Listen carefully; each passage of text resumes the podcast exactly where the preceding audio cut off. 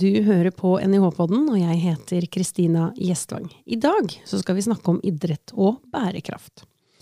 FN har 17 bærekraftsmål og 169 delmål som utgjør en felles arbeidsplan for hele verden for å utrydde fattigdom, bekjempe ulikhet og stoppe klimaendringene. For å nå disse målene så må alle delta og skape en bærekraftig utvikling innenfor klima, miljø, økonomi og sosiale forhold. Dette blir ofte kalt de tre dimensjonene i bærekraftig utvikling. Og det er en sammenheng mellom disse tre dimensjonene som avgjør om noe er bærekraftig. Det er ti år til bærekraftsmålene skal være innfridd, og idretten vil være med på laget for å skape en bærekraftig idrett og en bærekraftig framtid. Idretten jobber for en inkluderende idrett, en ansvarlig idrett og en grønn idrett. Og idrettsbevegelsen representerer en særdeles viktig bærekraftsdimensjon i seg selv, fordi den fremmer god folkehelse. Dagens gjester er forsker Morten Renslo Sandvik og førsteamanuensis Chris Horbull ved Institutt for idrett og samfunnsvitenskap. Chris har tidligere gjesta en av NIH-podens første episoder, også innenfor tematikken bærekraft, og hennes forskning fokuserer bl.a. på verdiskapning i idrettssammenheng og bæredyktig turisme. Chris er også en av grunnleggerne og leder av et internasjonalt forskningsnettverk med fokus på bærekraftig turisme i Arktis. Morten forsker bl.a. på idrett og miljø, samt inkludering og integrering i idrett. Han er også prosjektleder for idrettens miljøansvar, og har i disse dager publisert en spennende artikkel som du skal få høre mer om når vi nå setter i gang. Ja, velkommen til dere begge to. Takk, takk. Takk. Ja, Skal vi starte med deg, eh, Chris? Jeg eh, starter alltid episodene med at gjestene forteller litt mer om seg selv, selv om jeg har gitt en intro. Er det noe nytt som har skjedd siden sist, kanskje? um, vet ikke om det har skjedd så mye nå siden sist, men um, jeg kan heller ikke huske hva jeg sa så. siste gang om meg selv. Men jeg kan bare si at mitt opprinnelige fagfelt er egentlig markedsføring. Så jeg driver med sportsmarkedsføring, eller markedsføring innenfor idrettsfeltet. Um, og så er det kanskje litt uh, merkelig at det er um, bærekraft som, som, er et av mine interesseområder. Men uh, det blir selvfølgelig viktig, og det kommer vi sikkert til å snakke om senere, fordi bærekraft er en samfunnsoppgave du sa allerede at det er en verdensoppgave, og det betyr også at alle aktører må være med på det. Og det innebærer også at marketing eh, og markedsføring blir en del av det. Mm, så absolutt. Ja, Morten. Din første tur her i redigeringsrommet for NIH-podden. Ja. Hvem er du?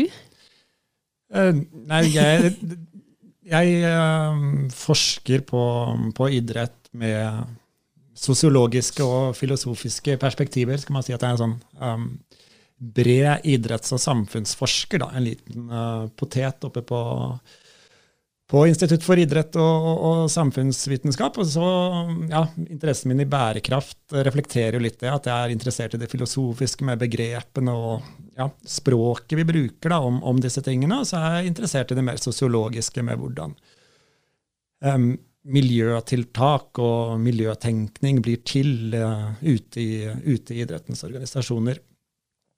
Mm. Det er spennende. Og jeg merker allerede, jeg nevnte det for dere før vi trykka på record her, men nå er vi langt unna mitt eget fagfelt. Og antageligvis eh, så er det flere av lytterne som kjenner seg igjen i min leir. Og så har vi nok mange lyttere som også eh, allerede nå er på ballen og vet hva som skal komme de neste minuttene.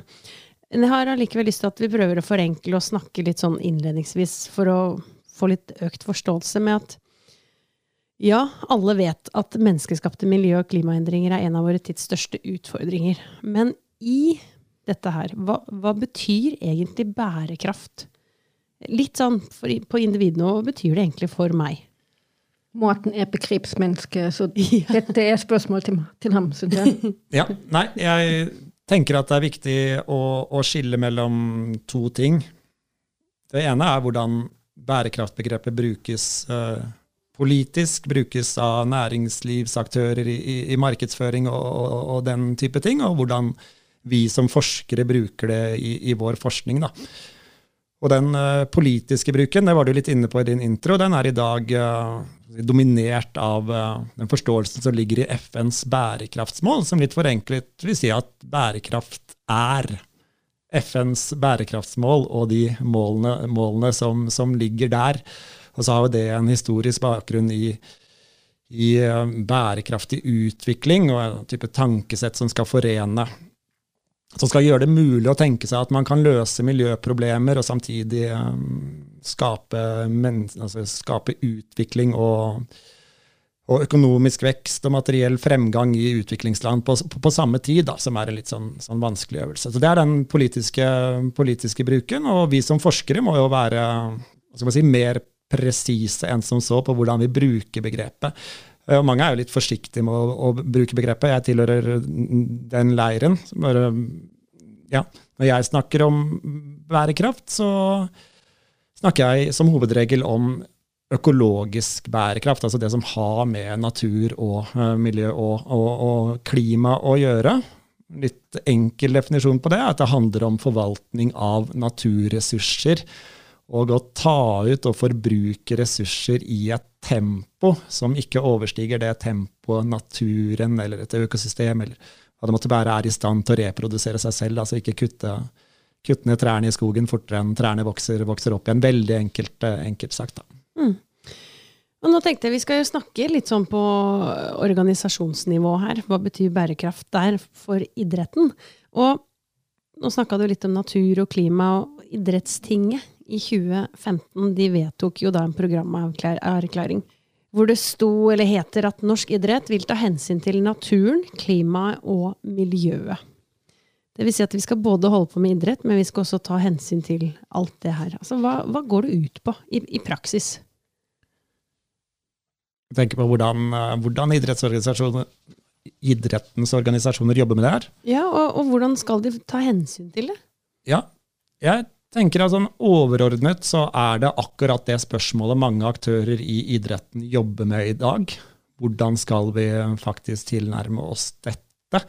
Denne programerklæringen som ble vedtatt i, i, i 2015, i starten av, tingperioden da, og den skulle, skulle oppsummeres altså, fire år etter etter, i, i 2019, så kom man ikke med noe større rapport eller noen form for evaluering av det, men uh, daværende idrettspresident Tom Tvedt nøyde seg med å, å, å peke på en sånn håndfull enkeltinitiativer da, som er gjort bl.a. av Norges Dykkerforbund, som har vært gode på dette med ryddeaksjoner, uh, plastryddeaksjoner, uh, arrangementer som har satt et fokus på, på miljø.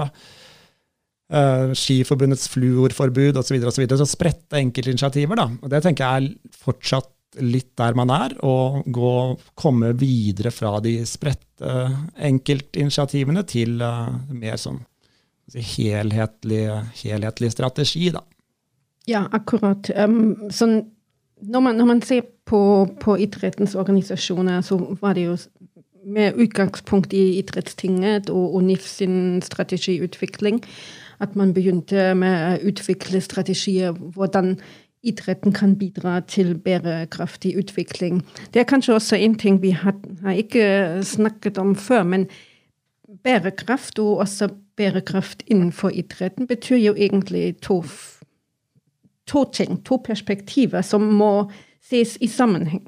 Så hvis idretten og idrettens organisasjoner tenker på bærekraft, så betyr det på den ene siden selvfølgelig hvordan kan idretten og idrettens organisasjoner i seg selv bli mer bærekraftig.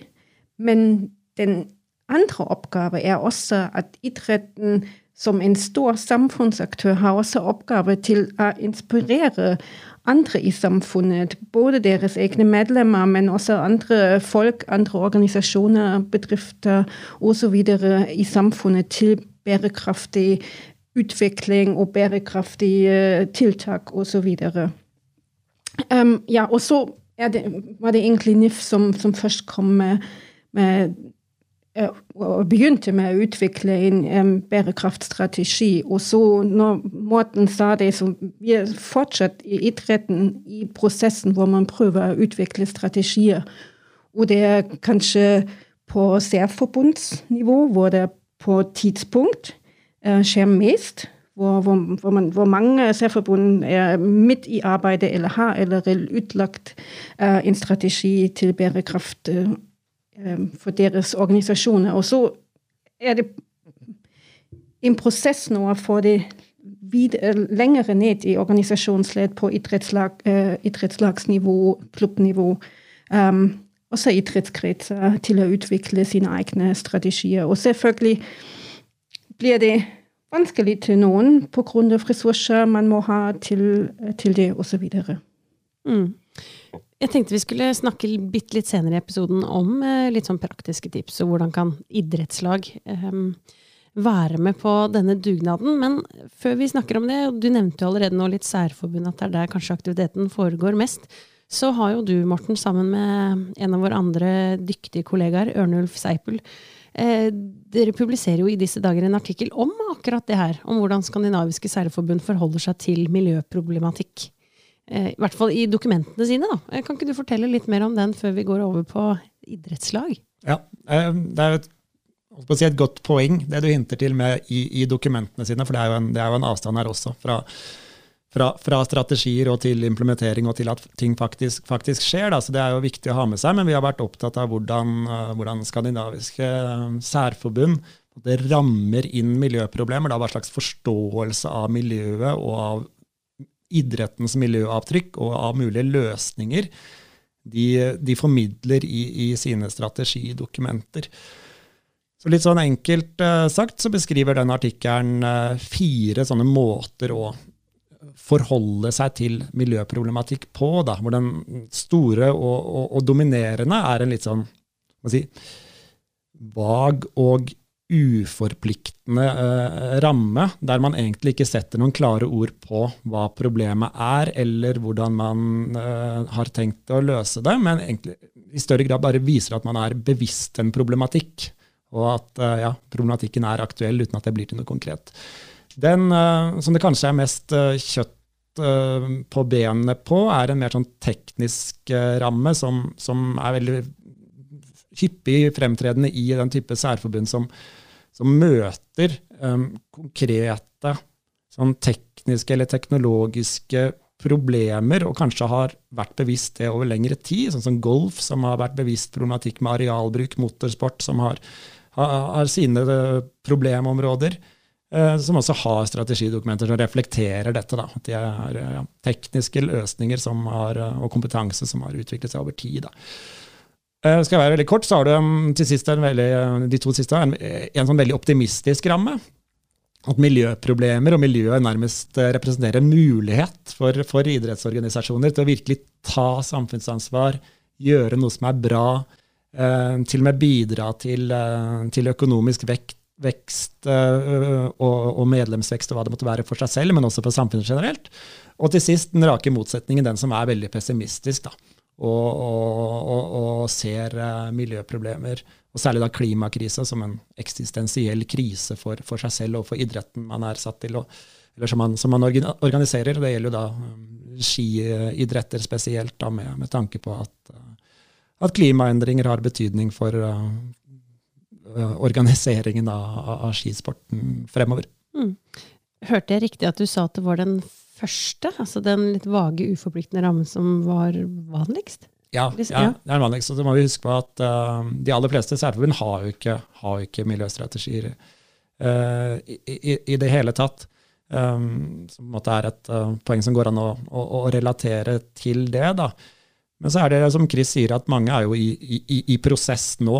Så dette vil se annerledes ut om, uh, om få år, antar jeg, enn en det det gjør nå. Mm.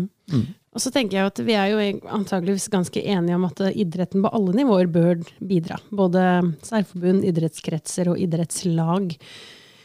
Jeg vet ikke om Kanskje det er ditt bord, eh, Chris, med litt sånn nyttige forslag til praktisk anvendelse?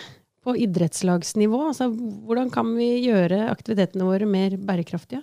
Mm.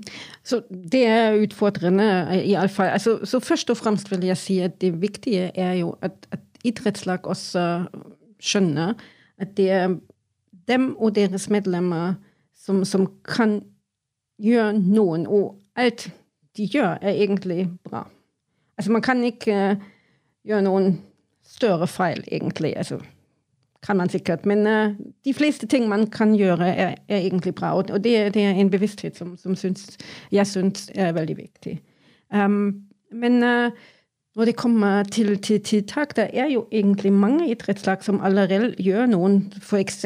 med um, at, de, at, de, setter begrensninger for bruk av utstyr, men med å ha sånn um, Hva heter det um, Utstyrsmesse, mm. hvor man kan kjøpe brukt utstyr, f.eks. Um, mange tenker om vannforbruk, om søppelsortering, energiforbruk uh, osv. Så, videre. så det er mange ting som allerede gjøres. Og en av de viktige ting på idrettslagsnivå syns jeg er at man også prøver å inspirere sine medlemmer til å ikke bare gjøre noen når de er med på aktiviteter, men også ta dem med i deres hverdagsliv. Og det betyr selvfølgelig også ting um, som organisering av transport uh, til trening, fra trening osv. Og, og til slutt er, er, det, som jeg sa før, et utfordring på, på idrettslagsnivå at, at de har få ressurser, mange av dem. Så jeg syns én ting de fleste må gjøre, egentlig, er å skaffe seg partnere de kan jobbe sammen med eh, for å skape noen um, Eller for å implementere tiltak. Um, det kan være sponsorer som, som hjelper med utstyr, um, og selvfølgelig at man også jobber sammen med um, produsenter av lokale matvarer til arrangementer, f.eks., osv. Så, så eh, skape seg partnere i det er sikkert noen av de eh, som, som idrettslag kan jobbe med, uten at det krever masse ressurser som de ikke har.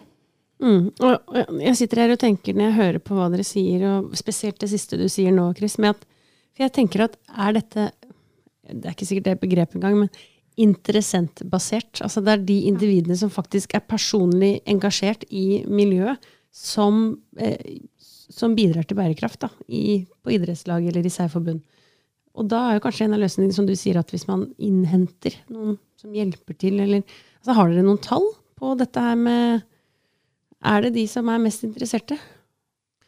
Jeg har, ingen tall på Nei. det, men jeg har, jeg har, absolutt Det er lov å eh, synse, selv om vi er forskere. Jeg kan synse litt. At jeg si det fint at jeg deler, jeg deler det inntrykket. Mm. Uh, og tenker vel at jeg også observert at, uh, at det, det finnes eksempel på at, på at sånn er det. Uh, mange steder. Eh, I starten da du ba oss eh, introdusere oss selv, så fikk jeg litt lyst til å si at eh, jeg personlig har flydd verden rundt for å sykle konkurranser på, på relativt lavt nivå i, i landeveissykling. Jeg kjører, det hender jeg kjører bil langt for å oppsøke gode skiforhold. Det er et eller annet med at at vi har denne ideen om at enten å forske på idrett og miljø, eller å, å jobbe med miljøproblematikk ute i idrettslag, er sånn der, ja, tett, tett, knyttet opp til et sånt dypt uh, miljø, eh, engasjement for, for, natur og miljø. Og det er det nok for mange, men det er et eller annet med at til syvende og sist så er det her praktiske problemer eh, som krever praktiske løsninger, og jeg tror at praktiske problemer har best forutsetninger for å bli løst dersom eh, ja, mange ulike folk med mange ulike tilnærminger eh, gyver løs på, på de problemene. Da. Så jeg tror ikke vi skal uh, skape en sånn forestilling om at man må ha dette miljøengasjementet med seg og være aktiv i miljøorganisasjoner i tillegg til idretten for å kunne engasjere seg i det her uh, i det hele tatt. det tror jeg ikke. Det er ganske interessante synspunkter som bidrar til videre refleksjon. Hvis vi skal være litt sånn konkrete, har dere da noen på disse praktiske løsningene, har dere noen konkrete eksempler fra ulike idrettslag? Sånne historier dere kan gjenfortelle, eller, eller særforbund? Ja, jeg, jeg, jeg synes Det er litt vanskelig å gå inn i um, konkrete eksempler uten ja, å liksom, av, av, avsløre hvem man, ja. hvem man, har forsket på, og hvem man, man, man snakker med. Men um, for å gå uten, utenfor det, da, så har mm. jeg litt sånn forkjærlighet Eh, ikke fordi jeg nødvendigvis tror at det er det som, som monner mest, eller, eh, eller, hva det måtte være, for, for, den type tiltak som gjør selve aktiviteten idrettsaktiviteten, til et slags miljøtiltak. Da jeg nevnte så vidt Dykkerforbundet i stad, som har organisert disse eh, ryddeaksjonene, hvor man rett og slett rydder plast under vann. Um, som jo kan gjøres som en del av utøvelsen av aktiviteten. Da plogging i, i ja, Friidrettsforbundet, da, hvor du jogger og plukker, plukker, søppel i en liten pose som du har med deg. Uh, jeg, vet ikke om det er disse tingene som monner mest, men jeg syns det er litt sånn artige, artige, eksempler. da. Alle bidrar monner, er det ikke sånn, uansett størrelsen? Ja, altså Jeg vil gjerne gå inn i det uh, Morten sa tidligere, hvor han nevnte f.eks. reising til konkurranser. Jeg syns det er en veldig god eksempel på at det også at mange ting som trenges i idretten, da trenger man samarbeide mellom forskjellige partnere. Så hvis man tenker f.eks. om organisering av konkurranser, da må man kanskje på et høyere nivå, liganivå eller, eller særforbundsnivå, idrettskretsnivå, tenke om nye modeller, hvordan det kan gjennomføres. Samler man flere konkurranser, konkurranser på ett sted over, lengre, over flere dager, f.eks. For, eksempel, for å redusere reising, og andre modeller. Så det er ikke noen en uh, idrettslag eller, eller en enkeltaktør kan bestemme. Da må man jobbe sammen og finne, finne samme løsninger som, som ja, er tiltak for å fremme problematikken. Så derfor, altså, Samarbeidet er egentlig et av de viktigste ting. Og det går også um, over organisasjonsledd. Så selvfølgelig, altså Det er ikke noen overraskelse at, at NIF var først ut med strategien, og så nå er det særforbund. Fordi de må jo også altså Hva, hva man gjør, er også å prøve utvikling, uh, veiledning. Uh, Eh, og inspirasjon til idrettslag for å hjelpe dem som ikke har så mye ressurser for å utvikle tiltak på lokal og regional nivå. Så absolutt. Jeg syns det var en ganske fin take home message. Og nå er det lov å bryte inn hvis man kjenner at man har mer på hjertet. Men jeg tenkte at vi skulle gå inn for landing. Og eh, da har jeg lyst til å bare dra fram nå på slutten eh, at jeg kjente at jeg ble jo inspirert nå til det her. Jeg har lært mer, og jeg har blitt inspirert. Det håper jeg flere blir. Og hvis du er en av de som da kjenner at nå har jeg lyst til å lære enda mer, så har jo NIH lansert et nytt emne. Et nytt studieemne som heter bærekraftig idrett. Og hvem kan melde seg opp til dette emnet, og hvordan gjør man det, og hva lærer man på det emnet her? Skal jeg ta, ta, ta litt om det? Eh, det er jo vår kollega Dag Vidar Hanstad som er eh, primus motor for det her, som må, må, må, nevnes i den sammenheng. Veldig, veldig, interessant og eh, initiativ som har slått godt an ute i, i, i målgruppa. Og det er sånn at alle med generell studiekompetanse, som det heter, kan i prinsippet melde seg opp til, til det studieemnet, som er heldigitalt. Så du gjør det på PC-en. da. Eh, det tilbys for fulltidsstudenter eh, på, på, NIH, eh, også Høgskolen i Innlandet og Høgskolen i Molde i ja, lokal, lokal, regi der, da, men i bunn og grunn det samme kurset. Veldig fleksibelt emne som er modul, modulbasert, dvs. Si som tema for for uh, tema, der du gjennomfører arbeidskrav for, for, hver modul, og til slutt går opp til, til en eksamen.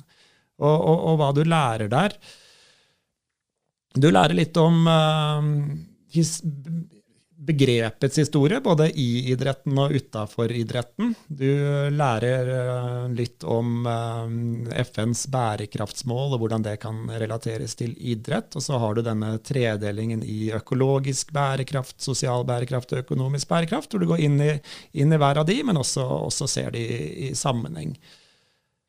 Uh, og så er det et kurs som er opptatt av praktisk anvendelse, da, hvordan det her kan anvendes i praksis ute i, i idretten. Så det blir du utfordra på som, som student, uh, student, der. Mm. Jeg tenker at dette er et relevant emne å ta med seg. altså de som jobber med det heter vel fortsatt sports management, den bachelorgraden vi har her på NIH. Og ikke bare det, men er du trener i et idrettslag? altså Det er jo relevant for ganske mange, det her. Finner jeg det hvis jeg søker på bærekraftig idrett på nih.no? Ja. ja. Um, man kan søke på, på, nettsiden, så der finner man også alt informasjon om emnet. Um, det, det, er to forløp om året. Man kan søke neste gang, syns jeg, til 1. juni for oppstart i august. Og så kjører programmet til jul. Og så i desember kan man søke til nye um, opplegg i januar. Så det er to ganger om året man har mulighet til det. Uh, og som Morten sier, er det absolutt fleksibelt. Man kjører det hjemmefra, men man har også mulighet til å få noen utveksling med, med andre deltakere. Um, hva ellers er viktig. Um, så jeg syns at, det er, som, som, du sa, det er bare folk som, som, er, som føler de, har, de trenger kunnskap fordi de jobber med sportsmanagement spesielt. Jeg syns egentlig alle som, um, som, har interesse i idrett, både som frivillig, men også som, som ansatte i idrettsorganisasjoner, administrasjon um, osv., um, bedrifter kanskje Eh, næringslivet kan få, få nytt uh, ut av det. Uh, fordi, som, som, vi også så tidligere, det er jo Idrett er sånn en stor samfunnsaktør som kan gjøre en forskjell. Og derfor trenges det forståelse, kunnskap og masse diskusjon og refleksjon om hva kan man gjøre i idretten. Og det er ikke sånn at, at alt blir presentert, men som, som Morten sa, er det, er, er det stor vekt i, i, i denne um, studieemnet på egenrefleksjon om hvordan kan det anvendes i uh, spesielle organisasjoner, i sin egen um, idrettslag, hvis man, hvis man um, har en tilknytning uh, til en idrettslag, f.eks. Um, så det, det, er masse um, altså det, det, gjelder egentlig Eller det, det, legger vekt på inspirasjon, forståelse, og så anvendelse um, av det man kan gjøre. Så syns jeg det er litt interessant og morsomt uh, at så nettopp uh, ansatte og tillitsvalgte i idretten er, så vidt jeg har skjønt, den største studentgruppa på det emnet her hittil. Det viser at det er det er mange idrettens organisasjoner som er eh, opptatt av dette, og som trenger eh, kunnskap om dette. Og det, ja, det er spennende.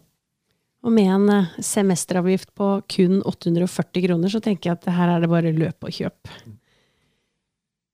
Hvis du har spørsmål eller tilbakemelding, så send oss gjerne en mail på podkast.nih.no.